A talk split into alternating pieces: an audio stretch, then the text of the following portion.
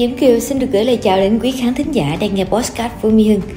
Quý vị thân mến, một mùa xuân nữa đã về và nhân dịp Tết Quý Mão năm 2023, ban biên tập xin kính chúc quý vị có một cái Tết thật nhiều niềm vui, nhiều sức khỏe và an khang thịnh vượng. Và trong không khí trong lành của mùa xuân, người người nô nức du xuân, nếu như mà có dịp á, mời quý vị ghé qua đường Hoa Xuân Hồ Bán Nguyệt để cùng chiêm ngưỡng vẻ đẹp, sự trù phú và sự phát triển vượt bậc của vùng đất này trong 30 năm qua và từ đó có thể thêm yêu nơi đây và thêm yêu Phú Mỹ Hưng. Kính thưa quý vị, năm 2023 là một năm rất đặc biệt, đánh dấu cột mốc 30 năm kể từ khi mà công ty Phú Mỹ Hưng được thành lập và góp phần vào công cuộc thay da đổi thịt Nam Sài Gòn. Từ một vùng đất đầm lầy lao sậy trở thành một khu đô thị hiện đại như ngày hôm nay. Và ban biên tập nhận thấy rằng đây là một cái thời điểm hợp lý để có thể chia sẻ sâu hơn về quá trình hình thành, phát triển đô thị. Quý vị thân mến, với chuyên mục Phú Mỹ Hưng 3 thập niên nhìn lại là một chuỗi bài viết về Nam Sài Gòn, Phú Mỹ Hưng đã được đăng tải trên các báo, các bài tham luận trong các hội thảo phát triển đô thị, các bài chia sẻ từ các nhà báo, chuyên gia, cư dân và đối tác. Và trong số đặc biệt mừng xuân quý mão năm 2023 này, ban biên tập xin được gửi đến quý vị trích lược bài viết Đánh thức vuông đầm lầy, xây đô thị hiện đại trong số mừng xuân quý mão 2023 của tạp chí Đầu tư Tài chính phát hành vào ngày 23 tháng 1 năm 2023 cùng với một vài cảm nhận về những giá trị tinh thần mà Phú Mỹ Hưng đã mang đến cho cư dân và những vùng lân cận. Và ngay bây giờ xin được mời quý vị cùng đến với postcard bài viết này quý vị nhé. Phú Mỹ Hưng là một khu đô thị thuộc quận 7, tọa lạc ở phía nam thành phố Hồ Chí Minh, từng là một khu đầm lầy hoang vu, nơi đây đã chuyển mình trở thành một khu đô thị kiểu mẫu hàng đầu Việt Nam, là một đô thị có đầy đủ hạ tầng cần thiết, chức năng hoàn chỉnh với một cộng đồng dân cư hiện đại. Ông Phan Chính Dưỡng, người tham gia xây dựng khu đô thị này ngay từ đầu và cũng đại diện Việt Nam ký hợp đồng liên doanh thành lập công ty trách nhiệm hữu hạn phát triển Phú Mỹ Hưng đã nhớ lại quá trình xây dựng khu đô thị đã gặp vô cùng gian nan. Và cái đáng quan tâm nhất cũng là cái khó khăn lớn nhất mà họ phải vượt qua, đó chính là cơ chế. Ông đã kể rằng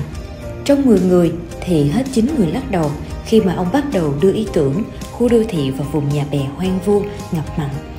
Một khó khăn lớn khác mà những người xây dựng khu đô thị này phải vượt qua là làm thế nào để xây dựng những khu nhà chọc trời, con đường rộng đến 120 mét trên khu vực đầm lầy. Không ít ý kiến phản đối khi mà khu vực này được chọn để xây dựng đô thị vì chi phí quá tốn kém và rủi ro. Từ sau năm 2006, người ta đã thấy một nhà bè rất khác. Đại lộ Nguyễn Văn Linh nối hai đầu bờ là khu chế xuất Tân Thuận và khu đô thị sạch đẹp Phú Mỹ Hưng. Dọc theo con đường rộng 120m này là những công trình kiến trúc bề thế, các công viên tươi xanh mà ở đó khu đô thị mới đã tạo nên không gian sống phồn vinh hiện đại cho con người. Cái tên Phú Mỹ Hưng đã gắn liền với thành phố Hồ Chí Minh vài chục năm nay. Đây là dự án khu đô thị đầu tiên được quy hoạch hoàn chỉnh ở Việt Nam tính từ sau năm 1986. Đô thị này không chỉ có mảng xanh phủ mát quanh năm, kiến trúc thân thiện với con người mà còn đạt hiệu quả cao về kinh tế, xã hội.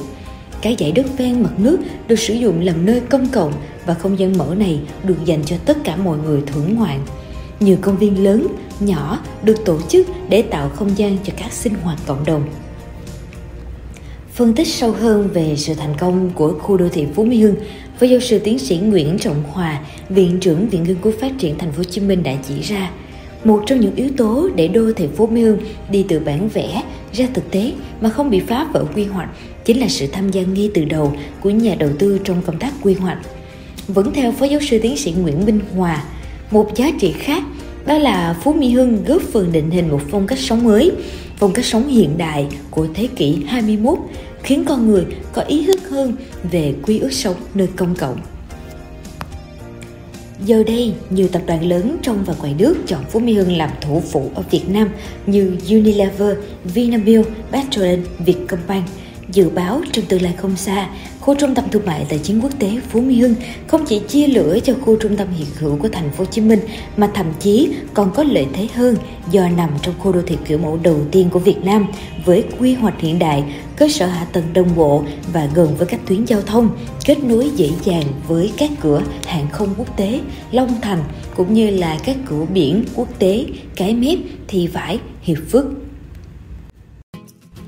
Quý vị thân mến, quý vị vừa nghe xong số đặc biệt Mừng Xuân Quý Mão năm 2023 của Postcard Phú Mỹ Hưng ba thập niên nhìn lại với lượt trích bài viết trên tạp chí đầu tư chính số Xuân Quý Mão năm 2023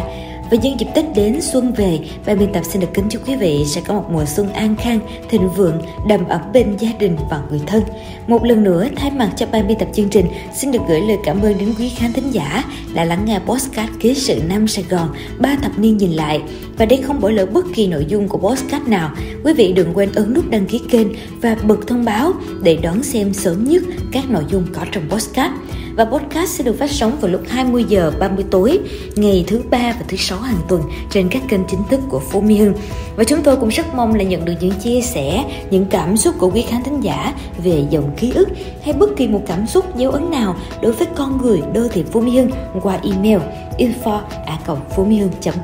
vn còn bây giờ những người xin chào và hẹn gặp lại quý vị